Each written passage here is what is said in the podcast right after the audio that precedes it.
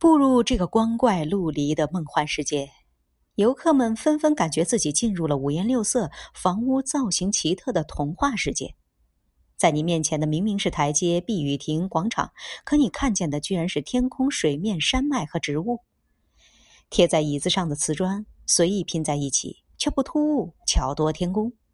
当年高迪和工人们特地把瓷砖打碎，然后粘贴在一起，没有两处花纹是一样的。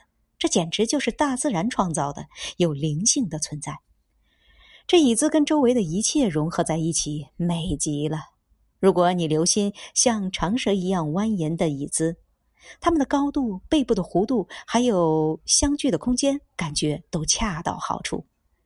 上面的马赛克拼贴是用了整整三年时间才完成的，因为是在巴塞罗那的高地上。所以可以再次眺望这座奇怪的美丽城市，远处海岸线与天空融合在一起，色彩斑斓的建筑在眼前形态各异，彩色屋顶上的马赛克反射着彩色的光。